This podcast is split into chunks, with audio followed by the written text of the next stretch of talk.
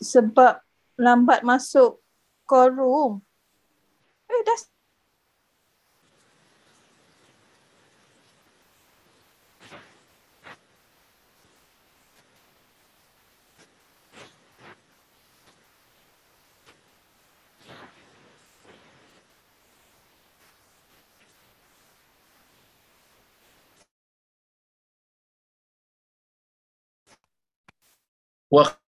وزوجها. وبث منهما رجالا كثيرا ونساء. واتقوا الله الذي تساءلون به والأرحام. إن الله كان عليكم رقيبا. يا أيها الذين آمنوا اتقوا الله وقولوا قولا سديدا. يصلح لكم أعمالكم ويغفر لكم ذنوبكم. ومن يطع الله ورسوله فقد فاز فوزا عظيما. فان اصدق الحديث كتاب الله وخير الهدي هدي محمد وشر الامور محدثاتها وكل محدثه بدعه وكل بدعه ضلاله اما بعد muslimin dan muslimat yang dirahmati oleh Allah Subhanahu wa taala sekalian alhamdulillah malam ni kita dapat sekali lagi bersama-sama untuk kita sambung balik kuliah kita uh, membaca kitab Riyadhus Salihin karya Al-Imam An-Nawawi rahimahullah. Mungkin ada yang terkejut tuan-tuan, kenapa hari ini kita mula awal sikit? Uh, ini disebabkan oleh kerana insya kita pun dah awal sikit. Jadi kita nak habis awal. Uh, supaya lepas daripada kuliah ni sempatlah uh, untuk kita buat something, uh, untuk kita uh, buat apa-apa aktiviti yang berkaitan dengan uh, keluarga kita dan sebagainya. Jadi kita mula awal insya-Allah bermula pada hari ini uh, pukul 9 insya-Allah 8.50 saya akan buka kelas. Pukul 9 kita mula insya-Allah ya. Mula hari inilah sampai uh, bila isyak lewat balik kita lewatkan balik insya-Allah ya. Baik. InsyaAllah hari ini kita nak masuk kepada hadis yang ke-21 ha, di dalam bab. Ya, kita masih lagi bab, banyak ha, hadis dalam bab ni sampai 41 uh, 21 hadis dah iaitu bab yang ke-40. Siapa yang ada kitab boleh tengok bab yang ke-40 bab birrul walidain. Bab berbuat baik kepada kedua ibu bapa wasilatul arham dan juga menghubungkan silaturahim. Hari ini hadis yang ke-21 kita nak mula dan hadis yang ke-334 dalam kitab dalam keseluruhan kitab. Kata Imam An-Nawawi rahimahullah wa an Salman ibni Amirin رضي الله عنه عن النبي صلى الله عليه وسلم قال إذا أفطر أحدكم فليفطر على تمر فإنه بركة. فإن لم يجد تمرا فالماء فإنه طهور. وقال الصدقة على المسكين صدقة وعلى ذي رحم ثنتان. صدقة وصلة. Tirmidzi wa qala hadithun hasan. Hadis riwayat al-Imam Tirmidzi yang mana Imam Tirmidzi mengatakan hadis ini hasan dalam tempat yang lain Imam Tirmizi ada sebut hadis ini hasan lagi sahih. Cuma tuan-tuan, di sana ada perbezaan sikitlah di kalangan para ulama tentang status hadis ni. Sebahagian daripada ulama mengatakan hadis ini adalah hadis yang tidak sahih. Ha, kerana di dalam sanad dia ni terdapat seorang perawi yang bernama Ar-Rabab. Yang mana dia ni adalah perawi yang tak dikenali, ulama tak tahu dia siapa. Tetapi ya, di sana ada hadis yang lain yang mana sahabat lain meriwayatkan ya, sahabat lain meriwayatkan bahawasanya Nabi sallallahu alaihi wasallam ini berbuka dengan tamar. Ada sahabat bagi tahu kat kita, Nabi ni kalau dia puasa, bila dia berbuka, dia akan berbuka dengan tamar. Ha, kalau tak ada tamar, hasa hasawatin mimma. Nabi sallallahu alaihi wasallam akan berbuka dengan air. Ha, jadi kalau lah kata kita nak mengamalkan sunnah Nabi sallallahu alaihi wasallam dalam bab berbuka ni, kalau ada tamar kita ambil tamar. Ya, di sana ada riwayat yang kata Nabi sallallahu alaihi wasallam mengambil rutab. Nabi mengambil rutab kalau ada rutab. Tetapi riwayat ni tidak begitu kuat. Cuma perkataan tamar tu bolehlah kita kita maknakan tamar dan rutab pun sebenarnya termasuk iaitu sesuatu yang uh, lembut daripada buah-buahan. Ha, jadi kalau tak ada tamar, kita dahulukan air. Hadis ini adalah hadis yang sahih daripada Nabi sallallahu alaihi wasallam. Dia hadis yang sahih. Ya. Dia hadis yang sahih daripada perbuatan Nabi. Manakala hadis yang kita sedang baca ni dia bukan perbuatan Nabi. Dia adalah arahan Nabi sallallahu alaihi wasallam. Ha, dia adalah arahan Nabi sallallahu alaihi wasallam. Jadi sebab itu ulama berbeza pendapat dalam nak menilai statusnya. Al-Imam Al-Imam At-Tirmizi rahimahullah, Al-Imam Tirmizi yang meriwayatkan hadis ni di sebatu tempat dia kata hadis ni adalah hadis yang hasan. Manakala di tempat yang lain dia kata hasan sahih. Al-Imam Abu Hatim Ar-Razi mengatakan hadis ini sebagai hadis yang sahih. Ha, mungkin mereka memandang tidak ada beza di antara perbuatan Nabi dengan arahan Nabi. Maka sebab tu Nabi kata dalam hadis ni, dia kata, "Iza aftara ahadukum falyuftir ala tamar." Apabila salah seorang daripada kamu berpuasa dan dia nak berbuka, maka berbukalah dengan tamar dulu. Ha. Tak kira lah sama ada nak buka dengan tamar kemudian tak ada makanan lain untuk dimakan melainkan tamar saja ataupun nak mulakan dengan tamar dulu lepas tu baru makan benda lain. Macam kita biasa buat lah kerana kita ni makanan ruji kita ataupun makanan asasi kita bukan tamar kan. Jadi kita akan ambil tamar dulu lepas tu baru ambil benda lain. Ha. Kenapa? Kerana kita nak mendapatkan pahala sunnah Nabi sallallahu alaihi wasallam. Ya yang mana ada seorang ulama nama dia Ibn Allan. Ya dia mensyarahkan kitab Riyadhus Salihin dan dia namakan kitab dia tu dengan nama Dalilul Falihin. Ha, dia namakan kitab dia dengan nama Dalilul Falihin. Dia mengatakan bahawasanya di antara keistimewaan tamar ini dia kata muzilun lil khaba'ithin ma'nawiyah wal hissiyah. Ha, yang mana um, uh, tamar ini ya. Tamar ini ada keberkatannya dia kata. Fa innahu barakah nabi kata. Kerana pada tamar ini ada barakah. Bahkan kalau kita tengok dalam apa? Dalam uh, kajian-kajian semasa ramai dah orang kaji tamar ni adalah sumber gula yang baik. Ya dia mudah untuk dicerna mudah untuk diterima oleh perut. Oleh kerana perut kita ni dah rehat ya, sepanjang hari dah rehat sepanjang siang bermula daripada terbitnya fajar sehingga terbenam matahari. Dah lama tak dapat makanan. Jadi kalau kita masukkan makanan yang berat maka dia tu akan memberikan kepenatan kepada perut. Akan berikan perut rasa terkejut. Jadi bagi dulu yang lembut yang halus yang mudah untuk dicerna dan memberikan tenaga juga. Kerana tamar ni dia manis jadi dia memberikan tenaga fa in lam yajid tamran. Jika tidak ada tamar falma fa innahu tahur. Kalau tak ada tamar ambil air. Ambil air kerana air ini tahur. Ibn allan kata muzilun lil khaba'is al ma'nawiyah wal hissiyah kerana air ini menyucikan sifat dia. Menyucikan uh, uh, kekotoran bersifat maknawi iaitu hadas. Air menyucikan hadas awal hissiyah dan juga air ini boleh membersihkan sesuatu. Jadi kalau tak ada uh, buah tamar tak payah makan benda lain dulu ambil air minum. Ha seelok-eloknya air kosong lah. Sebab Nabi SAW sebut mak air air kosong ya. Ha, kerana kalau air yang campur dengan yang lain ni dia nama yang lain. Tapi ustaz tak ada ustaz air kosong air manis je lah tak apalah yang penting air. Tapi kalau ada air kosong dahulukan air kosong dulu ya. Dahulukan air kosong dulu. Baik. Kalaulah kata seseorang ini dia mendahulukan air sebelum tamar Tamar ada. Dia minum air dulu.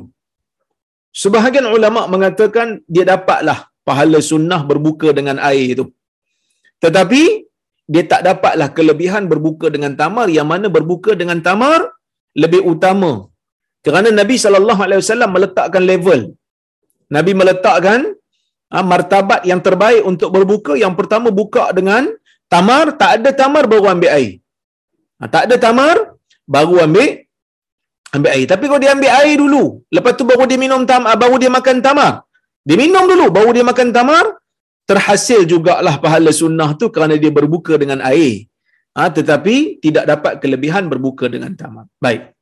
Tuan-tuan dan puan-puan rahmati Allah sekalian, kebetulan Nabi sambung. Nabi kata apa lagi? Nabi kata as-sadaqatu 'alal miskini sadaqah. Bersedekah kepada orang miskin itu sedekah. Kan? Saya dah hurai dulu. Perkataan sedekah ni diambil daripada perkataan sadaqah yang bermaksud benar. Sedekah ialah pemberian. Ialah sesuatu yang dilakukan oleh muslim untuk mendapatkan habuan di akhirat. Sebab tu sedekah ni kalau nak dapat habuan dunia dia jadi tak dia, dia jadi bukan sedekah lah. Jual beli kita tak namakan sedekah. Sebab jual beli ni kita nakkan keuntungan dunia. Kita nakkan timbal balas, kita nak balasan, kita bayar sesuatu nak dapatkan barang. Orang yang jual pun dia jual sesuatu dia nak dapatkan duit. Maka tak dipanggil sebagai sedekah. Berbeza dengan orang yang memberikan sesuatu untuk mendapatkan pahala. Dia berikan sesuatu dia nak dapatkan pahala daripada Allah Subhanahu Wa Taala. Dia benar-benar ah, beriman dengan pahala tersebut walaupun dia tak nampak, maka dia membenarkan janji Allah di dalam Al-Quran. Allah Subhanahu Wa Taala janji, "Matsalul ladzina yunfiquna amwalahum fi sabilillah kamathali habbatin ambatat sab'a sanabil fi kulli sumbulatin mi'atu habbah." Allah Subhanahu wa taala berfirman di dalam Al-Quran, sesiapa uh, perumpamaan sorry, perumpamaan bagi sesiapa yang menginfakkan hartanya hartanya di jalan Allah seperti mana satu biji benih yang menumbuhkan tujuh tangkai. Dan setiap tangkai itu ada seratus biji benih yang lain. Maksud nak kata apa? Allah Ta'ala jamin, Allah Ta'ala janji kepada orang yang melakukan infak fi sabilillah.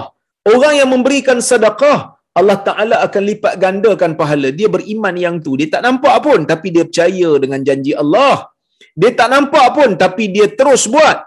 Kerana dia tahu apa yang Allah Ta'ala janjikan ni walaupun tak nampak sekarang akan dilihat pada hari akhirat nanti. Maka sebab tu dipanggil sedekah.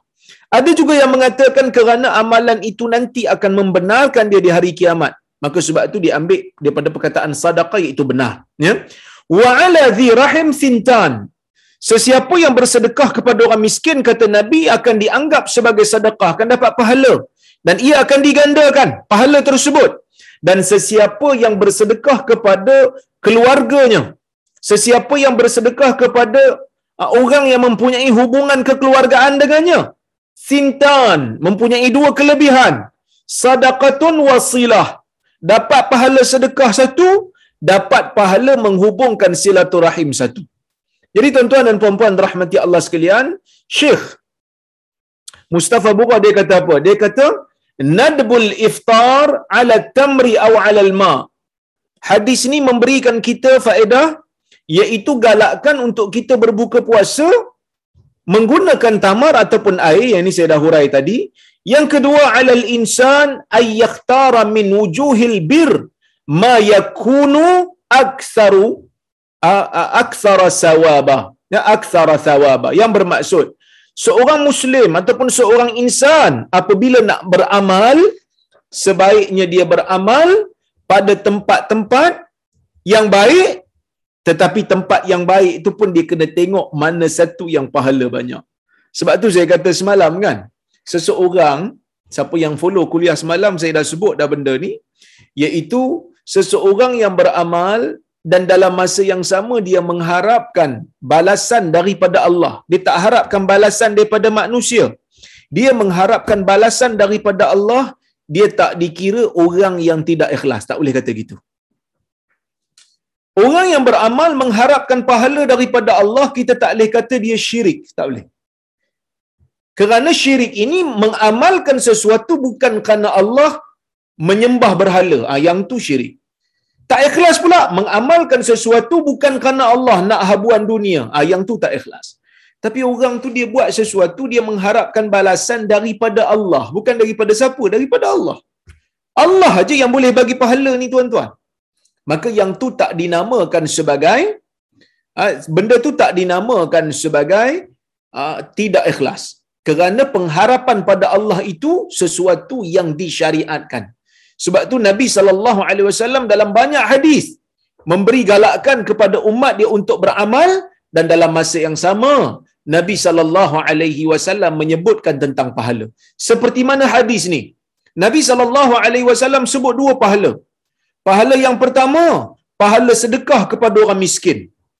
Sedekah pada orang miskin Nabi kata akan dapat pahala sedekah. Dapat pahala. Siapa yang sedekah pada orang miskin dapat pahala. Dan sesiapa yang sedekah pada orang yang miskin dan dalam masa yang sama dia ada hubungan kerabat dengan kita. Ada hubungan kekeluargaan dengan kita. Akan dapat pahala sedekah dan dalam masa yang sama akan dapat pahala silaturahim. Jadi Nabi sallallahu alaihi wasallam ajar kita Nabi sallallahu alaihi wasallam ajar kita tentang konsep menimbang sesuatu amalan itu mana yang lebih bermanfaat. Tapi kalau katalah keluarga kita semua okey je, tak ada yang memerlukan sedekah pun, semua makan cukup, tiba-tiba datang satu orang yang bukan keluarga, memang dalam keadaan terdesak, memang dalam keadaan susah, tak ada masalah untuk kita bagi. Kerana apa? Kerana ahli keluarga kita semua cukup makan belaka. Cuma cukup pakai belaka, tidak ada keperluan lagi untuk kita bantu mereka. Ha, maksudnya Nabi SAW mengajar kita konsep fiqhul muwazanat. Ha, fiqh ataupun konsep menimbang prioriti. Mana satu prioriti yang kita perlu utamakan. Dan dalam ibadat ni, kita juga kena melihat kepada apa yang banyak faedahnya.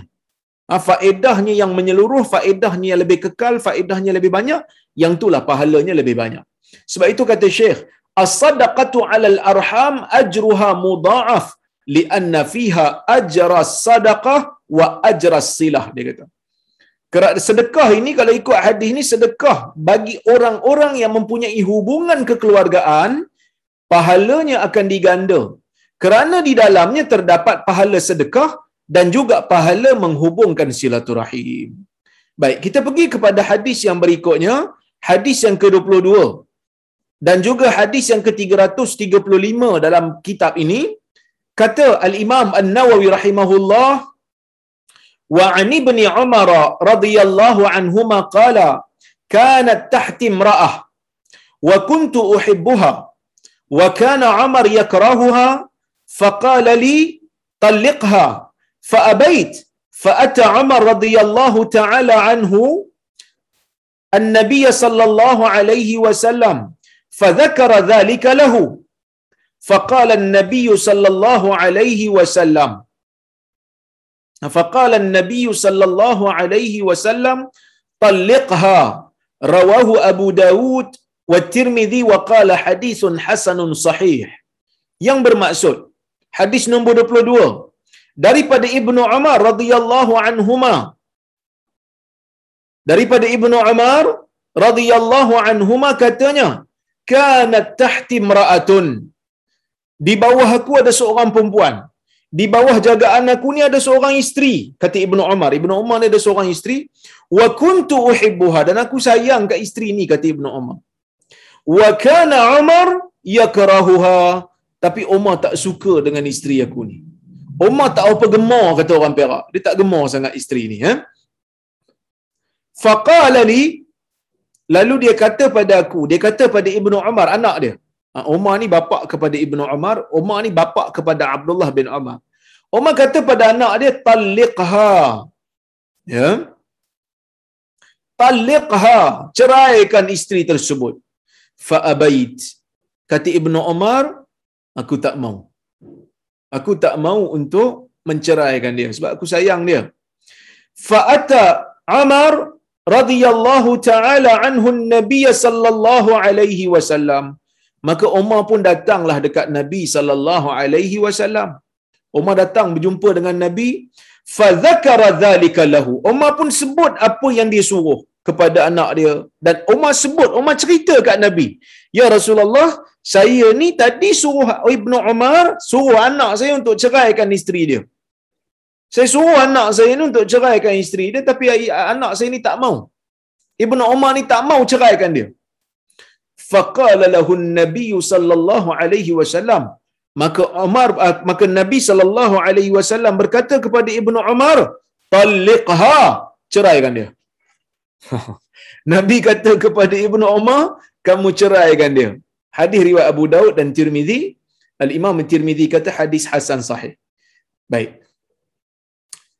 Uh, apa yang kita boleh ambil faedah daripada hadis ni? Yang pertama sekali, afadal hadis wujub ta'atil walid idza idza amara bi amrin yuqirruhu alaihi din. Ha.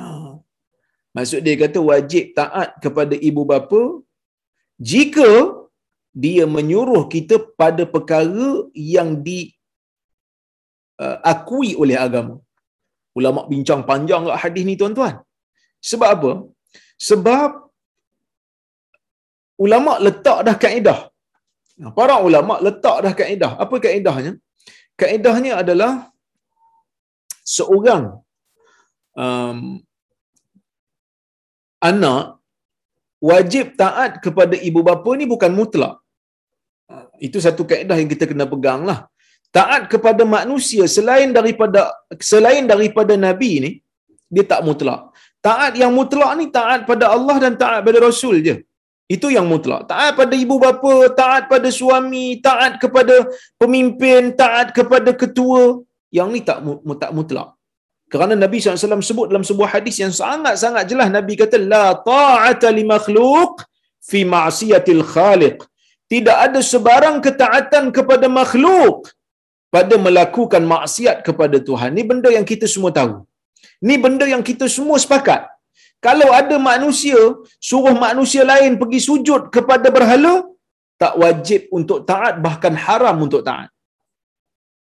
Yang ni pun disebut di dalam Al-Quran, yang mana Allah Subhanahu Wa Taala menyebutkan bahawasanya kalau mak bapak ni kalau mak bapak pada budak-budak ataupun pada anak suruh anak dia untuk melakukan syirik kepada Allah suruh anak dia untuk kufur kepada Allah. Suruh anak dia untuk derhaka pada Allah. Anak ni tidak wajib untuk taat bahkan haram untuk taat. Haram untuk taat sebab apa? Sebab taat kepada mak bapak. Eh, taat kepada mak bapak dia bukan mutlak. Taat pada mak bapak tidak mutlak. Wa in jahadaka ala an tusyrika bi ma laysa laka bihi ilm fala tuti'huma wa sahibhuma fid dunya ma'rufa kalaulah kedua ibu bapa kamu memaksa kamu untuk melakukan syirik pada aku dan kamu tidak ada sesuatu ilmu berkenaan dengannya maka jangan ya maka jangan kamu taati mereka berdua tetapi tetap layan mereka berdua dalam dunia ni dengan perkataan-perkataan yang baik. Sebab itu bila sebut dalam Quran ati'ullah wa ati'ur rasul wa ulil amri minkum taatlah kamu pada Allah taatlah kamu pada rasul dan ulil amri dan pemimpin. Tang taat kepada Allah diulang perkataan dia sebut perkataan Allah Taala sebut ati'ullah. Taat pada Allah. Tang rasul wa ati'ur rasul. Diulang perkataan ati'u. Taatlah kamu kepada rasul. Wa ulil amri minkum. Dia tak ulang perkataan taat. Dia kata dan ulil amri. Dan pemimpin kerana apa taat kepada pemimpin tidak mutlak taat pada Allah mutlak taat pada rasul mutlak taat pada pemimpin tak mutlak sebab tu dia tak ulang perkataan wa ati'u pada pemimpin ya taat pada mak bapak ni para ulama meletakkan kaedah. Dia kata yang pertama mesti dalam perkara yang bukan maksiat. Mesti dalam perkara yang bukan maksiat. Kalau benda yang maksiat tak boleh. Sebab tu kita tengok ya. Sa'ad bin Abi Waqqas seorang sahabat Nabi sallallahu alaihi wasallam yang mulia. Salah seorang daripada sahabat yang Nabi jamin dia ni dengan syurga. Nabi jamin dia dengan syurga. Salah salah seorang sepuluh sahabat yang dia jamin syurga ni saat nama dia termasuk. Mak dia buat mogok lapar. Mak dia tahu dia terima Islam.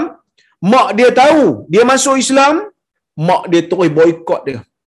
Mak dia kata, selagi mana kamu tidak kufur kepada ajaran Muhammad, selagi mana kamu tidak meninggalkan ajaran Muhammad, maka selagi itulah aku tak mau makan. Dia tak makan. Sampai jadi orang kata apa susah hati mak dia sampai jadi lemah. Sampai jadi tak larat. Maka bila dia tak larat tu saat kata apa? Dia kata ya ummah law kanat laki mi'atu nafsin fa kharajat nafsan nafsan ma taraktu dina Muhammad. Atau kama qal.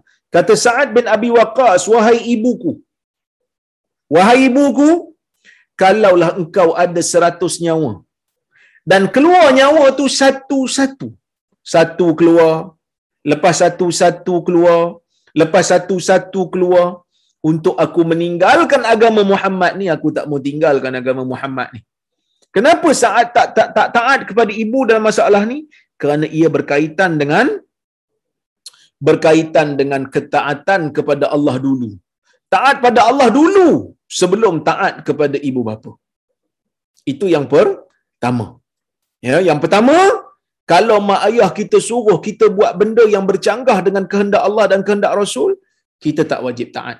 Ha, kita tak wajib taat. Yang kedua, taat kepada ibu bapa ni, dia punya syarat ialah jangan sampai ketaatan tu memudaratkan diri. Ha, maksudnya, kalau mak ayah kita suruh kita buat satu benda, kita wajib taat selagi mana ia tidak memudaratkan diri. Tadi apa ni kita kata tak bercanggah dengan kehendak Allah dan Rasul contohnya kan. Okey.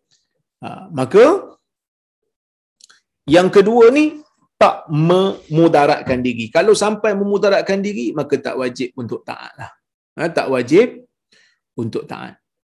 Ha, sebab itu Syekh Ibn, uh, Ibn Taymiyah menyebutkan dia kata yalzamul insan ta'atu walidayhi fi ghairil ma'siyah wa in kana fasiqain wa huwa zahir itlaqi Ahmad wa hadha fi ma fihi manfa'ah lahumā wala darar fa in shaqqa alayhi wa lam yadurruhu wajib wa illa fala Ibn Taymiyah kata wajib ke atas manusia ni taat kepada kedua ibu bapanya pada perkara yang bukan maksiat. Selagi mana dia orang tak suruh kita buat maksiat, wajib taat. Walaupun mereka tu fasik. Walaupun mereka tu taklah baik sangat. Walaupun dia orang tu eh, banyak buat dosa. Selagi mana dia mak ayah kita, kita kita taat. Selagi mana bukan maksiat lah. Eh? Tetapi dia kata, wahada fi ma fi. Ini kalam Ahmad lah. Imam Ahmad menyebut demikian. Dia kata, wahada fi ma fihi manfa'alahuma wala darat tidak ada mudarat kepada anak.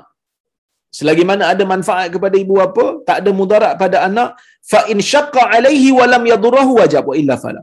Selagi mana selagi mana tidak memudaratkan, walaupun kadang-kadang ada yang susah. Tapi susah pun tak apalah kita buat. Kerana apa? Kerana tidak memudaratkan. Nah, tidak memudaratkan. Jadi itu yang kedua. Yang ketiga, waktu mak ayah suruh kita buat sesuatu tu, yang kita nak kena taat tu ya dia orang ada matlamat yang jelas iaitu ada manfaat yang akan kembali kepada mereka ha, ada matlamat yang jelas ada manfaat yang kembali kepada mereka tapi kalau tidak ada matlamat yang jelas kan saya saja main-main kadang-kadang mak ayah saja nak gunakan kuasa maka yang tu nak kita pun fikir baliklah ya okey jadi bila Umar bin Khattab radhiyallahu anhu menyuruh anak di Ibnu Umar untuk menceraikan isteri. Kan? Jadi kalau suruh ceraikan isteri ni wajib taat ke tidak? Nah, yang ni ulama beza pendapat sikitlah, ya. Ah, beza pendapat sikit tetapi pendapat yang sahihnya kalau mak ayah suruh anak menceraikan isteri kena tengok dia punya alasan bukan tak wajib taat secara mutlak bukan tak wajib taat secara mutlak kalaulah kata ya alasan dia tu valid alasan dia tu diakui oleh agama maksudnya ha? Kalaulah kata dia suruh ceraikan tu sebab isteri tu fasik ataupun sebab isteri tu jahat tak menjaga maruah. Ha, then okey. Tapi kalau dia suruh cerai itu tak ada alasan apa. Saja je dia kata. Ha, saja je aku memang suruh nak cerai. Aku saja aku tak suka dengan dia. Sebab sebab aku tengok muka dia pun tak sama macam muka aku. Contoh kan. Ada mak bapak yang kadang-kadang tak apa nak cerdik macam tu ada juga. Ha, dalam keadaan tu tidak wajiblah untuk taat ya, tidak wajib untuk taat bahkan dia boleh meneruskan perkahwinan orang pernah tanya Imam Ahmad berkenaan dengan isu ni mak ayah suruh anak ceraikan isterinya Jadi Imam Ahmad kata tak wajib untuk taat. Imam Ahmad kata, tapi orang bagi alasan. Itu Umar, dia suruh Ibnu Umar ceraikan sampai dijumpa Nabi wasallam, Nabi suruh ceraikan. Imam Ahmad kata, kalau bapa engkau sama, kalau bapa engkau sama darjatnya macam Umar, dan kita sembang lain. Yang ni bapa engkau pun tak sama darjat macam Umar. So macam mana kita nak sembang? Maka dalam isu ni, ulama secara umumnya ada tiga pendapat. Eh, sorry, ada dua pendapat. Ya. Pendapat yang pertama wajib taat kepada ibu bapa kalau disuruh ceraikan isteri. Pendapat yang kedua inilah yang sahih, tidak wajib. Kecuali kalau ada alasan yang benar-benar munasabah yang diakui oleh agama, barulah ha, kita ha, kita kata ia menjadi wajib. Okey? Baik, contoh ha? sebab itu kata Syekh ha, Mustafa Bura dia kata wajib mentaati ayah apabila dia atau ayah atau ibu apabila menyuruh anak tersebut dengan sesuatu yang diakui oleh agama. Wa kana Ibnu Umar yuhibbu zawjatahu hubban fitriyah. Wa kana Umar yakrahuha karahatan diniyah. Disebut ni dia kata Ibnu Umar sayang pada isterinya dengan sayang yang fitrah, sayang. Sayang biasa, sayang manusia dengan manusia. Kan? Manakala Umar tidak menyukai isteri Ibnu Umar disebabkan isu agama. Tak tahu apa sebab. Isu agama. Tapi isu agama lah, tapi tak tahu dia tak bagi tahu sebab apa. Ya. Falidzalika amarahu bitalaqiha wa aqarrahu ar-rasul sallallahu alaihi wasallam ala dhalik wa amara ibn Umar ay yuti'a abahu fi talaqiha. Oleh kerana itulah dia menyuruh ya. Oleh kerana itulah dia menyuruh uh, um, anaknya untuk menceraikan isterinya dan Nabi sallallahu alaihi wasallam mengakuinya. Ha, dan Nabi sallallahu alaihi wasallam perintahkan Ibnu Umar untuk menceraikan isterinya juga. Walau kana Umar zaliman laha lama wafaqahu Ar-Rasul sallallahu alaihi wasallam ala zalik. Kalaulah kata bukan sebab yang valid, kalaulah kata bukan sebab agama, dah tentu Nabi tidak akan setuju dengan cadangan Umar bin Al-Khattab radhiyallahu anhu apabila suruh Ibnu Umar ni menceraikan isterinya. Okey? Kita masuk kepada bab yang berikut eh, kita masuk kepada hadis yang berikutnya, hadis yang ke-23 dan juga hadis yang ke-336. Baik. Kata Al-Imam An-Nawawi rahimahullah, wa an Abi Darda radhiyallahu anhu anna rajulan atahu faqala inna limra'ah wa inna ummi ta'muruni bi talaqiha. Faqala sami'tu Rasulullah sallallahu alaihi wasallam yaqul al-walid awsatu abwabil jannah fa in syi'ta fa'adhi' dhalika al-bab ihfadhhu rawahu tirmidzi wa qala hadithun hasanun sahih yang bermaksud. Uh, daripada Abu Darda radhiyallahu anhu katanya sesungguhnya seorang lelaki datang berjumpa Nabi uh, datang berjumpa dia. Uh, datang berjumpa dengan Abu Darda. Ada seorang lelaki dia pergi datang jumpa dengan Abu Darda lalu dia kata inna limra'atan wa inna ummi ta'muruni bi talaqiha aku ada seorang isteri. Mak aku ni selalu suruh aku untuk ceraikan dia. Macam mana? Maka kata Abu Darda Abu Darda ni sahabat. Dia kata aku mendengar Rasulullah sallallahu alaihi wasallam bersabda apa kata nabi? Al walid awsatu abwabil jannah. Ibu bapa ni walaupun disebut ayah lah tapi maksud ibu sekali ya. Ibu bapa ni merupakan pintu syurga yang terbaik yang paling tengah yang paling baik lah. Jika nak maka abaikanlah pintu tu ataupun pelihara pintu tu. Maksudnya dia kata pintu tu ada dah tersedia. Pintu tu dah tersedia dah untuk kita. Sama ada kita nak jaga ataupun kita nak abaikan.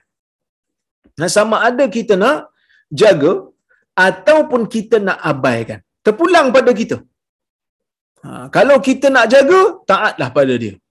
Kalau kita nak abaikan pun, ha, kita jawablah di hadapan Allah nanti. Maksudnya, Abu Darda suruh orang lelaki ni, ya, orang lelaki ni untuk taat. Samalah seperti huraian saya tadi, bukanlah bermakna bila mak suruh taat, suruh menceraikan isteri itu terus boleh cerai kena taat terus sebab kadang-kadang ada juga mak yang dia punya penilaian tu tak berapa nak seimbang, maka sebab itu kita kena tengok dia punya alasan. Kalau alasan dia tu, ha, kalau alasan dia tu alasan yang baik, kalau alasan dia tu alasan yang valid, ya, alasan yang valid, maka dalam keadaan itu wajib untuk taat. Ha, kalaulah kata alasan itu alasan yang tidak valid, alasan yang semata-mata memang mak dia zalim nak buat kat dia, nak buat kat menantu dia, maka alasan tu tidak wajib untuk ditaati lagi. Ya? Maka sebab itu Syekh kata, afad al hadis ma afadahu al hadis sabiq.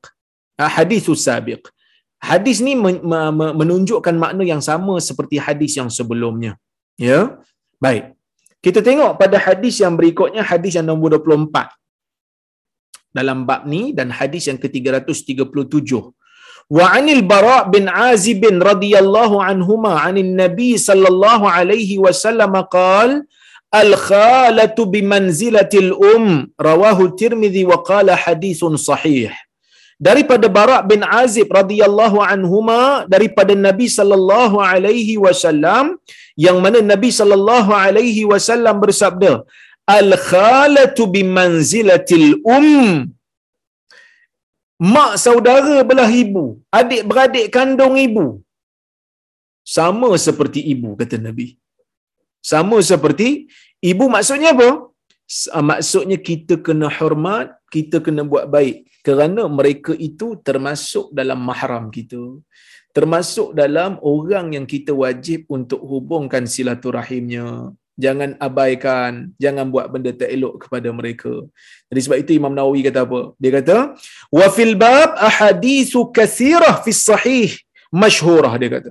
Dalam bab ni, dalam bab buat baik pada ibu bapa, dalam bab menjaga silaturahim, banyak hadis-hadis yang sahih dan masyhur. Antaranya hadis Ashabul Ghar, antaranya hadis yang kita baca dulu, awal-awal dulu. Tiga orang yang tersangkut dalam gua. Kan ada seorang tu dia kata aku sentiasa mendahulukan ibu ayahku. Aku sentiasa mendahulukan ibu ayahku bila nak bagi minum. Ya Allah kalau itu dikira sebagai amal soleh, tolonglah buka pintu gua ni sikit. Maka terbuka sikit. Ha, sampai tiga orang berdoa, mereka boleh keluar terus. Apabila mereka telah terperangkap dalam pintu dalam gua oleh oleh kerana batu jatuh di pintu gua tu kan. Yang kedua hadis Juraij. Kita dah baca juga hadis Juraij. Ya, hadis Juraij ialah apabila dia salat, ah, dia salat sunat, mak dia panggil dia tak ah, menyahut panggilan mak dia sehingga mak dia kecil hati. Akhirnya mak dia berdoa supaya dia diberikan ujian supaya dia sedar ah, dan Allah Taala kabulkan. Waqad sabaqa kata Imam Nawawi. Dan kedua-dua hadis ini telah pun berlalu. Wa ahaditsu masyhura fi sahih hazaftuha ikhtisaran. Dan ada juga hadis-hadis yang masyhur dalam hadis yang sahih tetapi aku padamkan dia kerana nak meringkaskan kitab ini. Wa min ahammiha dan yang paling penting sekali hadis Amr bin Abasah radhiyallahu anhu yang panjang al-mustamil ala jumalin kathirah min qawaidil Islam wa adabihi. Yang mana hadis ni mengandungi ayat-ayat yang banyak daripada kaedah-kaedah Islam dan adab-adab Islam. Wa sa'adhkuruhu bitamamihi insyaallah taala fi babir raja. Yang mana hadis Amr bin Abasah ni aku akan sebut nanti dalam bab raja akan datang insyaallah. Qala fihi yang mana di dalamnya dia berkata dakhaltu ala nabi sallallahu alaihi wasallam di Makkah yakni fi awalin nubuwah. Aku berjumpa aku masuk berjumpa dengan nabi sallallahu alaihi wasallam di Mekah iaitu ketika awal-awal kenabian faqultu lahu man anta. Aku tanya kepada nabi sallallahu alaihi wasallam pada waktu tu. Waktu tu nabi baru-baru jadi nabi je. Man anta siapa kamu? Maka nabi SAW kata nabi. Nabi kata nabi. Faqultu wa ma nabi? Aku kata nabi tu apa pula? Qala arsalani Allah taala. Maka nabi SAW menjawab Nabi ialah orang yang Allah Ta'ala hantar. Aku ni Nabi. Maka aku ni Allah Ta'ala hutuskan. Orang yang Allah Ta'ala hutuskan, akulah, kata Nabi. Fakultu bi ayyi syai'in arsalak. Allah Ta'ala hantar engkau dengan apa? Allah Ta'ala jadikan kau ni untusan untuk sampaikan apa? Kata Nabi, arsalani bisilatil arham wa kasril awthan wa ayyuhad wa ayyuhad Allah la yushraka bihi syai. Allah Taala arahkan aku Allah Taala utuskan aku dengan ajaran apa dia? Pertama hubungkan silaturahim. Yang kedua memecahkan berhala. Yang ketiga bertauhid kepada Allah dan jangan melakukan syirik kepada Allah dengan sesuatu pun. Wa zakara tamamal hadis wallahu a'lam. Dan dia kemudiannya menyebutkan hadis ni keseluruhannya dan Allah lebih mengetahui. Jadi tuan-tuan dan puan-puan rahmati Allah Subhanahu wa taala sekalian, inilah hadis yang telah kita selesai hadis nombor, uh, nombor uh, bab nombor 40 ya bab yang nombor 40 sehingga 24 hadis kita telah pun selesai. Insya-Allah kita nak masuk kepada bab yang baru iaitu bab yang ke-41 bab tahrimil uquq wa qati' bab tahrim bab tahrimil uquq wa qati'atir rahim. Bab pengharaman derhaka pada ibu bapa dan bab haram memutuskan silaturahim. Tadi kita dok bincang, bab-bab sebelum ni dok bincang wajib hubungkan silaturahim, wajib wajib jaga fadilat-fadilat menghubungkan silaturahim. Tapi kalau ada orang tak nak buat ustaz, tak nak buat kena bacakan hadis-hadis ni pada dia. Kena bacakan dalil-dalil dalam bab ni. Ha, supaya dia sedar apa yang dia buat itu adalah satu dosa. Allah Subhanahu wa taala berfirman, Fahal asaitum in tawallaitum an tufsidu fil ardi wa tuqatti'u arhamakum. Ulaika alladhina la'anahumullah fa asammahum wa a'ma absarahum. Yang bermaksud ah, berkemungkinan nanti apabila kamu berpaling bila kamu berpaling daripada agama bila kamu lari daripada agama kamu kamu berkemungkinan akan melakukan kerosakan di bumi dan kamu akan memutuskan silaturahim kamu. Ulaika alladzina mereka itulah yang Allah Taala laknat mereka. Apa maksud laknat? Laknat ni ialah menjauhkan mereka daripada rahmat Allah. At-tardu minar rahmah, jauhkan daripada rahmah. Maksudnya benda ni serius lah. Buat kerosakan di bumi ni serius. Apa itu buat kerosakan di bumi? Buat kerosakan di bumi ni ya termasuk dalam uh, termasuk dalam kita panggil apa? Uh, melakukan maksiat kepada Allah Subhanahu Wa Taala ya? Baik. Kemudian uh, fa asammahum wa a'ma absarahum. Maka Allah Taala akan laknat mereka dan Allah Subhanahu Wa Taala akan membutakan mata mereka. Allah Subhanahu Wa Taala berfirman lagi walladzina yanquduna ahdallahi min ba'di mitsaqih wa yaqta'una ma amara Allah bihi ay yusal wa yufsiduna fil ard ulaika lahumul la'nah wa lahum su'ud dar ini surah ar-ra'd ayat 25 Allah Taala kata walladzina yanquduna ahdallahi min ba'di mitsaqih.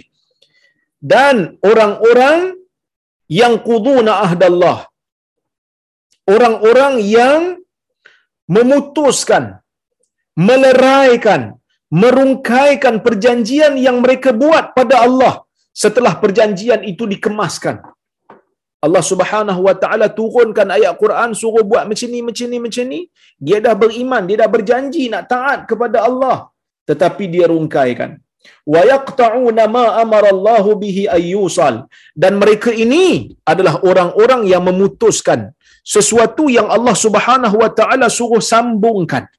Wa yufsiduna fil ard dan mereka melakukan kerosakan di atas muka bumi ulaika lahumul la'nah wa lahum su'ud dar ya mereka inilah bagi ah, bagi mereka inilah laknat daripada Allah dan bagi mereka ini seburuk-buruk tempat yang mereka akan pergi iaitulah ayat ah, itulah neraka Allah.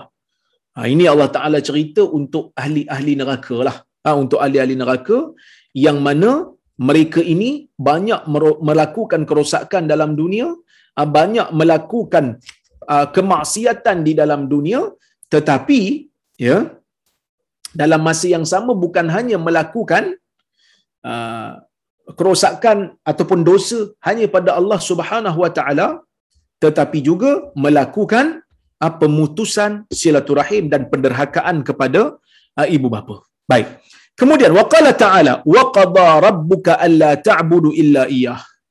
Allah Subhanahu wa taala ya mengatakan bahawasanya Allah telah melak, Allah Taala telah menetapkan ya Allah Subhanahu wa taala telah menetapkan Tuhan kamu telah menetapkan telah memutuskan supaya tidak uh, supaya kamu jangan menyembah melainkan hanyalah dia dan Allah Taala juga telah memutuskan Allah Taala telah menetapkan supaya melakukan kebaikan kepada kedua ibu bapa. Ya imma yablughanna indakal kibara ahaduhuma aw kilahuma ha, berkemungkinan salah seorang daripada ibu bapa kamu ataupun kedua-dua mereka mungkin akan mencapai umur tua. Fala taqul lahumā uff ya ha, fala taqul lahumā uff jangan kamu katakan kepada mereka itu uff jangan kata uff jangan kata uih. Jangan jangan jangan ya wala tanharhuma. Jangan kamu herdik mereka. Wa qullahuma qawlan karima. Sebut kat mereka berdua dengan perkataan yang baik-baik. Wakhfid lahuma janaha dhulli minar rahmah. Dan tundukkan uh, tundukkan egomu pada mereka. Uh, jangan sombong dengan mereka. Lembut lunak dengan mereka ya. Wa qur rabbil hamhuma kama rabbayani saghira katakan wahai tuhan sayangi mereka seperti mana mereka telah menjaga ya menjaga aku ketika mana aku kecil.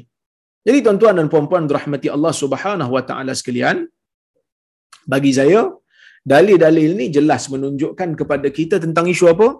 Ha, tentang isu um, taat kepada ibu bapa dan jangan melakukan penderhakaan pada dia. Kita tengok hadis yang pertama. Hadis yang pertama dalam bab ni hadis yang ke-338 dalam keseluruhan kitab ya. Baik. Wa an Abi Bakrah Nufai' ibn al-Harith radhiyallahu anhu qala Qala Rasulullah sallallahu alaihi wasallam ala unabbiukum bi akbaril kaba'ir thalatha Qulna bala ya Rasulullah Qala al-ishraku billah wa uququl walidain. Wa kana muttaki'an fajalas. Faqala ala wa qawlu zur wa shahadatu zur. فما زال يكررها حتى قلنا ليته سكت متفق عليه حديث riwayat al-Bukhari dan dan Muslim. Baik. Yang bermaksud.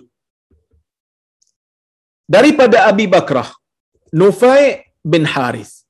Ya Nufai bin Harith terkenal dengan nama Abu Bakrah bukan Abu Bakar ya Abu Bakrah ha, Abu Bakrah Abu Bakrah sahabat Nabi sallallahu alaihi wasallam yang berasal daripada uh, Taif. Uh, dia berasal daripada Taif dan dia ni orang yang masuk Islam ketika mana Nabi sallallahu alaihi wasallam ya me, mengepung kubu Taif. Uh, mengu, apa ni mengepung kubu Taif jadi dia ni turun daripada kubu tu dia masuk Islam. Jadi dia menjadi orang yang baiklah. Ha, orang yang baik menjadi sahabat yang baik menjadi sahabat yang uh, mulia di sisi Islam. Ya baik.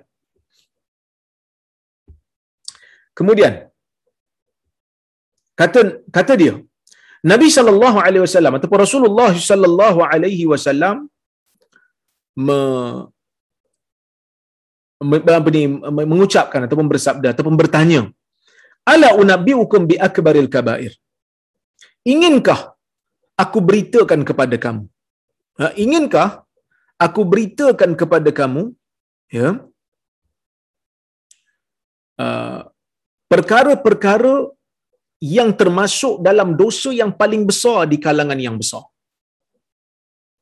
Ha, maksudnya perkara yang besar perkara yang besar di kalangan dosa besar.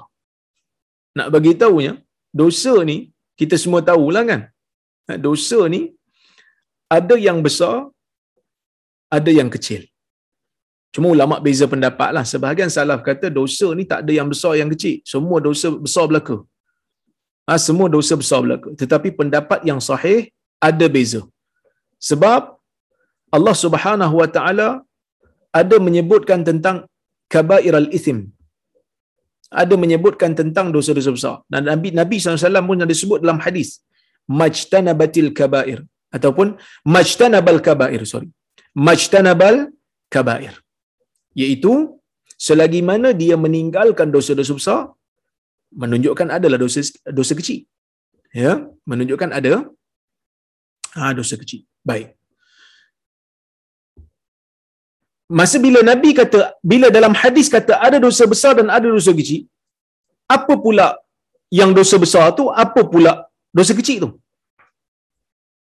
Bila kata ada dosa besar ya, ada dosa kecil. Dosa besar tu apa? Dosa kecil tu apa? Kan dosa besar tu ialah ulama ada beza pendapat. Sebahagian kata dosa besar ni apa dia? Dosa besar ni semua dosa yang ada hukuman dalam dunia ini sebagian ulama sebut dosa yang ada hukuman dalam dunia yang spesifik ah tu dosa besar lah hukuman yang ada apa dosa yang ada hukuman macam zina macam mencuri macam merompak macam murtad Ha, ini semua ada hukuman. Macam membunuh, ada hukuman khusus dalam dunia, maka dia dikira sebagai ha, sebagai dosa besar. Tapi pandangan ni tak tepatlah. Kerana ada benda yang dianggap dosa besar tetapi tak ada hukuman yang khusus. Rasuah umpamanya. Rasuah ni dia tak ada hukuman khusus dalam Islam. Hukuman dia terpulang kepada kebijaksanaan pemerintah. Dia tak termasuk dalam hudud lah. Dia masuk dalam takzir. Ha, dia masuk dalam dalam takzir. Baik. Itu yang uh, yang disebut oleh para ulama tapi uh, maksud definisi ini tak tepat. Yang kedua, ada sebagian ulama kata dosa besar ni ialah dosa yang dilakukan ketika sengaja. Kan? Kalau lah kata dosa ni bukan dosa yang apa? Bukan dosa yang uh, sengaja, uh, itu dosa kecil dia orang kata. Tapi bagi saya lah, macam orang kata apa? Uh, macam tak tepat sikit lah. Sebab apa? Sebab kalau tak sengaja, kok mana kata dosanya? Kan? Kalau tak sengaja, kok mana yang kata dosa tu? Dah tak sengaja kan mana ada dosa? Ha. Bila tak sengaja, maksudnya tak ada ke- kemahuan untuk buat. Tiba-tiba terbuat ataupun terlupa dan sebagainya, Nabi SAW kata tak ada dosa. Jadi, tak apa tepat. Sebab itu Ibn Qayyim kata ini pendapat yang paling lemah sekali lah. Definisi dosa besar yang kata sengaja tu dosa besar, tak sengaja bukan dosa besar, pandangan yang paling lemah sekali dia kata. Okay. Pendapat yang tepat lah bagi saya, iaitu setiap dosa yang disebutkan dalam dalil ataupun setiap larangan yang disebutkan dalam dalil yang mempunyai hukuman yang khusus dalam dunia ataupun hukuman di akhirat ataupun pelakunya di apa ni dijanjikan oleh Allah Subhanahu Wa Taala dengan laknat ah, benda-benda ni adalah dosa-dosa besar. Selain daripada itu dosa kecil. Ah, contohnya macam zina, mencuri itu dosa besar. Tetapi dosa kecil ni contohnya macam buang sampah merata, ah, macam mencarut. Yang yang ni dosa-dosa kecil yang dia punya dosa tu boleh gugur dengan amal-amal saleh yang kita lakukan, dengan ibadat-ibadat yang kita lakukan. Baik. Bila Nabi SAW kata, inginkah aku khabarkan kepada kamu dosa yang paling besar di kalangan dosa besar? Maksudnya apa? Maksudnya dosa besar ni pun, walaupun ada pembahagian dosa besar dan dosa kecil, dosa besar tu pun ada martabat-martabat dia, ada level-level dia, tak sama. Tak sama level dia. Dia termasuk dalam dosa besar, tetapi dosa besar tu pun ada level dia tak sama. Dia punya tingkatan-tingkatan. Maka sebab itu Nabi tanya tiga kali. Ingin tak aku khabarkan kepada kamu dosa yang paling besar di kalangan dosa besar? Inginkah aku khabarkan kepada kamu dosa paling besar di kalangan dosa besar? Inginkah aku khabarkan kepada kamu dosa yang paling besar di kalangan dosa besar, dosa-dosa besar? Tiga kali. Kenapa Nabi ulang tiga kali? Lil ihtimam. Nabi nak tekankan supaya para sahabat ambil uh, perhatian sungguh-sungguh. Sama macam Jibril bila nak ajar Nabi wahyu yang pertama, dia peluk Nabi tiga kali. Tiga kali ini memberikan kita fokus. Kerana sekali cakap, dengar. Sekali cakap faham, sekali cakap amal. Nah ini sebagai ulama sebutlah kenapa Nabi ulang tiga kali itu. Kali pertama untuk dengar, kali kedua untuk faham, kali ketiga untuk amal. Ada juga yang kata kali pertama dengar faham, kali kedua amal, kali ketiga untuk sampaikan pula pada orang lain. Okey? Baik. Nabi ulang tiga kali. Qulna bala ya Rasulullah. Kami pun berkata, boleh ya Rasulullah, kami nak tahu. Kami nak tahu wahai Rasulullah, apa yang dikatakan dosa yang paling besar di kalangan dosa-dosa besar. Maka Nabi sallallahu alaihi wasallam bersabda, al-isyraku billah. Dosa-dosa besar ini ialah al-isyraku billah. Yang paling besar sekali ialah dosa syirik kepada Allah Azza wa Jal. Ah, dosa syirik kepada Allah Subhanahu wa taala merupakan dosa yang sangat-sangat besar. Kerana orang yang melakukan syirik pada Allah, Allah Ta'ala tidak tidak akan mengampunkan dosanya bila sampai ke negeri akhirat. Siapa yang mati dalam keadaan mensyirikkan Allah, sesiapa yang mati dalam keadaan kufur dengan agama Allah, dia tak akan masuk syurga. Ini kepercayaan kita. Ini kepercayaan kita yang kita kena tahu, tuan-tuan. Ha. Ini kepercayaan kita yang kita wajib tahu. Sebab kadang-kadang ada juga sebahagian daripada kita kata kita ni dalam dakwah jangan kata agama kita je paling betul. Sehari kita kecilkan hati orang bukan Islam. Tak. Memang kena kata agama kita paling betul. Inna dina indallahil Islam. Allah Ta'ala sebut, sesungguhnya agama, satu-satunya agama yang diiktiraf di sisi Allah hanyalah Islam. Kita kena akui bahawasanya agama kita adalah agama yang paling benar. Kalau kita tanya agama lain pun macam tu lah yang dia jawab. Agama yang paling benar agama depa lah. Tetapi yang betul-betul di sisi Allah yang kita kena percaya dan kita kena yakin adalah agama Islam. Wa may yabtaghi ghayra al-islam dinan falan yuqbala minhu. Sesiapa yang mencari agama lain selain daripada agama Islam, siapa yang cari agama lain, dah dapat dah agama Islam, dah tahu dah agama Islam ni betul. Tetapi dia tak tak mau agama Islam. Dia pergi cari agama lain. Ghairal islami dina. Fala yuqbala minhu. Sekali-kali.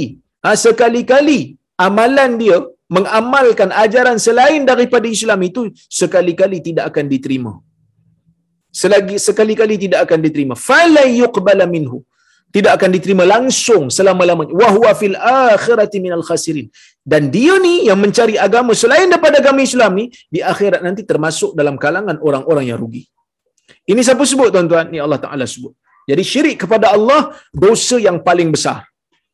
Nah, dosa yang paling besar yang Allah Ta'ala tidak ampunkan bagi mereka yang mati dalam keadaan syirik. Tapi siapa yang berbuat syirik, na'udzubillah, siapa yang buat syirik, kemudian dia bertaubat dan kembali kepada agama, yang ni Allah Ta'ala ampunkan. Yang tak ampun ni, kalau dia mati dalam keadaan syirik. Kemudian Nabi kata, wa'uququl walidain, dan berbuat derhaka kepada kedua ibu bapa berbuat derhaka pada kedua ibu bapa merupakan dosa besar. Kenapa dosa besar? Kerana mak ayah ni adalah orang yang paling rapat dengan insan, orang yang memberikan kasih sayang percuma kepada seseorang insan, orang yang telah membesarkan seseorang insan, orang yang paling banyak berjasa pada seorang insan, orang yang berkhidmat tanpa meminta bayaran daripada insan, tiba-tiba dia tak hargai, dia tak iktiraf, dia pergi kurang ajar pula dengan mak ayah dia. Dosa besar. Nabi kata dosa besar. Wa kana muttaki'an fajalas. Nabi waktu tu dalam keadaan muttaki. Muttaki ni boleh kata bersandar, boleh juga kata macam Nabi ni berbaring dalam keadaan badan dia mengiring. Kemudian Nabi duduk. Nabi kata ala wa qawlu zur wa syahadatu zur. Ketahuilah perkataan yang bohong dan penyaksian yang bohong. Famazala yukarriruha Nabi sentiasa mengulang-ulang perkataan itu. Cakap bohong, sumpah bohong. Cakap bohong, sumpah bohong. Nabi ulang sehingga kami berkata, Lai tahu sakat. Alangkah baiknya kalau Nabi berhenti sekarang. Maksudnya sahabat kata kami dah faham dah. Tuan-tuan dan puan-puan rahmati Allah subhanahu wa ta'ala sekalian.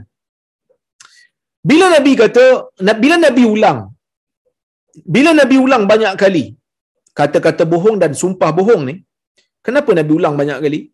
walaupun sebenarnya syirik tu dosa lagi besar walaupun sebenarnya derhaka tu dosa lagi besar kerana saya nak sebut syirik mungkin tak semua orang terlibat. Mungkin orang Islam susahlah terlibat syirik ni.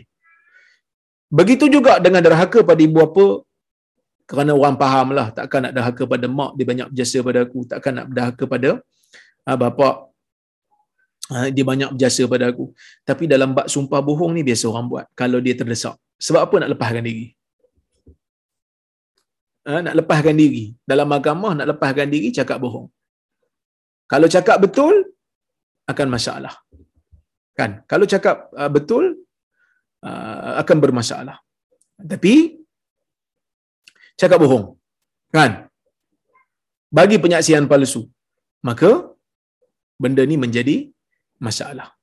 Ha, benda ni menjadi masalah kepada seorang insan. Demi nak melepaskan dia daripada balasan dunia, dia terpaksa menggadaikan akhirat dia.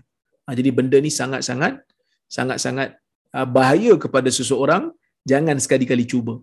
Al-Imam Az-Zahabi rahimahullah dia mengatakan sesiapa yang memberikan penyaksian bohong ya sesiapa yang menjadi uh, sesiapa yang memberikan penyaksian bohong dia telah melakukan tiga kesalahan kesalahan yang pertama sebab dia bohong itulah oh.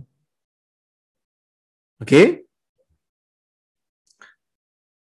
pertama dia bohong bohong ni dosa yang kedua, ya. Yang kedua, az-zulm 'ala al-mudda'. Dia telah melakukan kezaliman pada orang yang terkena bohong dia tu sehingga orang tu terkena uh, hukuman. Dia bohong demi nak melepaskan diri dia. Jadi orang yang terkena bohong dia tu dalam mahkamah tu akan ter, akan terkena satu hukuman yang dia tak layak terima pun. Maka ya dalam keadaan ni ya, dalam keadaan ni dia telah melakukan kezaliman. Dan yang ketiga, kalau dia menjadikan saksi bohong, dia jadi saksi bohong demi nak melepaskan kawan dia contohnya. Kan? Okey. Bila nak menjadikan apa diri kawan dia terlepas daripada hukuman dia bohong, dia telah menyebab dia telah melakukan kezaliman pada kawan dia tu. Walaupun sebenarnya nak tolong tapi dia telah menzalimi kawan dia kerana dia telah memberikan kawan dia tu hak yang kawan dia tak mampu ataupun tak tak halal untuk ambil. Kawan dia tak halal ambil benda tu. Tapi dia bagi. Maka dia telah melakukan kezaliman yang dahsyat. Jadi tuan-tuan dan puan-puan rahmati Allah Subhanahu wa taala benda ni sangat sangat bahaya. Benda ni sangat-sangat penting. Nabi SAW memberikan penegasan yang sangat dahsyat dalam masalah ni. Maka sebab itu ya bagi saya dalam isu ni lah ya ha, kita hati-hati. Bila kita nak menipu dalam urusan mahkamah kita nak menipu dalam urusan dunia yang kita rasa kita dapat keuntungan kena fikir balik. Hidup ni bukan lama sangat. Ha, hidup ni bukan bukan lama sangat oleh kerana tu tuan-tuan dan puan-puan rahmati Allah Subhanahu wa taala sekalian bagi saya lah ya bagi saya peringatan Nabi ni satu peringatan yang penting. Nabi mengingatkan tentang hak Allah jangan diceroboh. Nabi mengingatkan hak ibu bapa jangan diceroboh, jangan diabaikan. Dan yang ketiga, jangan ceroboh hak manusia lain dengan pembohongan. Ataupun dengan kezaliman. Jangan sekali-kali. Wallahu subhanahu wa ta'ala alam bisawab. Jadi saya rasa cukuplah sekadar itu untuk malam ini. Ah, mudah-mudahan ada manfaat lah apa yang saya uh, sampaikan kepada tuan-tuan dan puan-puan Ah, pada malam ini insya-Allah. Jadi saya tengok kalau kalau ada soalan ataupun komentar ataupun kritikan saya lalu-alukan. Yang mana saya mampu jawablah eh. Baik.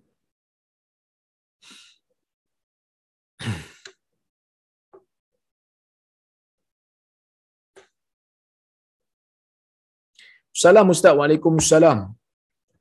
Amalan yang kita buat hanya untuk dapat pahala sahaja bukan kerana Allah. Adakah itu diterima?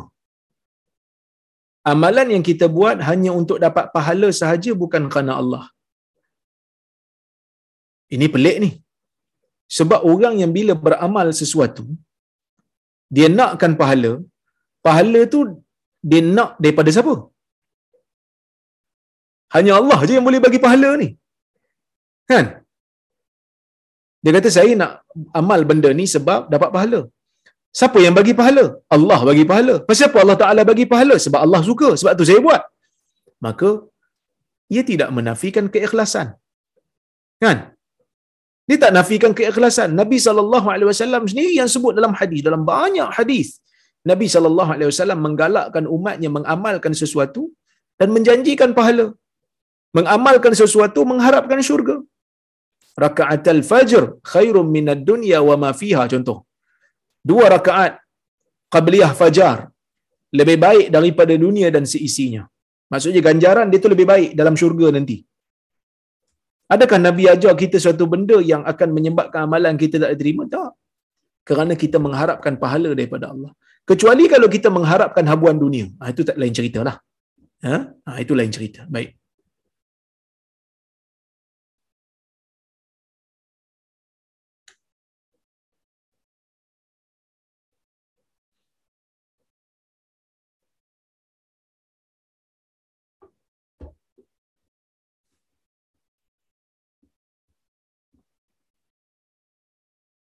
Assalamualaikum warahmatullahi wabarakatuh. Waalaikumsalam. Di antara saudara yang memerlukan bantuan, walaupun mempunyai pekerjaan yang baik tetapi boros dan tidak pandai berjimat cermat dengan orang lain yang memerlukan dengan orang lain yang bukan saudara kita yang memerlukan kerana tidak mempunyai pekerjaan atau pendapatan yang baik. Siapakah yang lebih afdal untuk kita hulurkan bantuan atau memberi sedekah?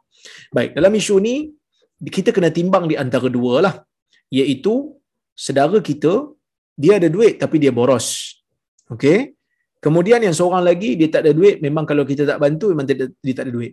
Jadi kita bantu dulu saudara kita sehingga dia boleh dia boleh dia boleh bagi uh, nafkah pada isteri dalam uh, dan anak-anak dalam masa yang sama kita nasihatkan dia supaya dia tidak boros. Uh, dan lepas tu kita boleh bantu orang yang susah lah. Maksudnya kita kita bagi tahu lah kat dia kalau lepas ni kalau boros lagi saya tak, tak nak bantu lah. Sebab tu tanggungjawab kita pada saudara ni bukan hanya bantuan fizikal semata-mata tetapi bantuan uh, uh, dakwah juga. Uh, yang mana dakwah uh, yang mana kita panggil apa? Memberikan nasihat adalah di antara hak yang diperlukan. Uh, jadi kita nasihat kat dia kita kata kalau awak boros lagi saya tak saya tak mau bantu lagi dah. Ha, saya tak mau bantu lagi dah. Lepas tu kita boleh bantu mana-mana orang yang betul-betul susah. Okey? Wallahu a'lam.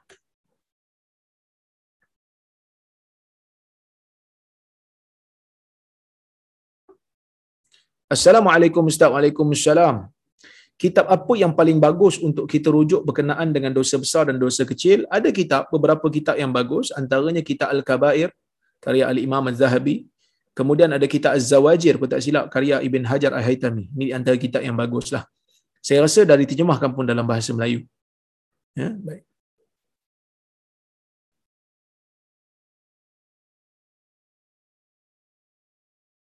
Assalamualaikum Ustaz, esok saya ada presentation. Mohon Ustaz doakan. Jazakallah khair. Wa antum fazakumullah khair. Moga-moga dipermudahkan urusan uh, presentation tersebut dan berjaya. Eh? InsyaAllah. Assalamualaikum Ustaz. Waalaikumsalam. Kalau kita derhaka dan buat zalim kepada mak bapak, tetapi mak pak kita dah meninggal, belum sempat kita memohon maaf dengan mereka. Adakah kita berdosa besar? Macam mana dengan amalan kita? Adakah amalan kita diterima? Dan kalau kita dah bertaubat, adakah Allah ampunkan dosa kita? Jazakallah khair.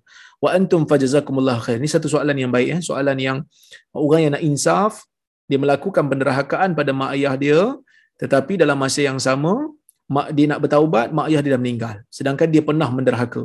Jadi macam mana nak buat? Okey.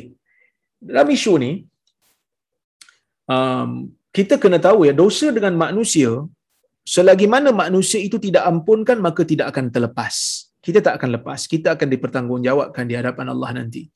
Mana-mana riwayat yang menyebutkan kalau kita minta maaf orang yang uh, orang yang kita zalimi itu tak maafkan Allah Taala akan ambil tindakan semua riwayat ini tidak sahih. Ada ada riwayat yang mengatakan siapa yang sahabat dia ataupun saudara dia minta maaf kat dia dia tak maafkan dia akan dapat dosa. Tapi riwayatnya semua tidak sahih ya yang yang yang betulnya selagi mana dia tak maafkan kita maka selagi itulah kita tak lepas. Tapi macam mana ustaz saya nak minta maaf? Mak ayah saya pun dah meninggal dunia naudzubillah. Kalau ada dalam kes begini kita banyakkan istighfar untuk mak ayah kita. Kita banyakkan berdoa supaya Allah Taala ampunkan mak ayah kita. Kita banyakkan sedekah dan kita niatkan sedekah pahala sedekah ni saya sedekahkan kepada mak ayah saya kita banyak buatkan kebaikan dan kita sedekahkan kebaikan itu pada mak ayah kita. Kita istighfar untuk mereka. Kita kembangkan lagi ilmu dan jasa mereka kepada orang yang memerlukan.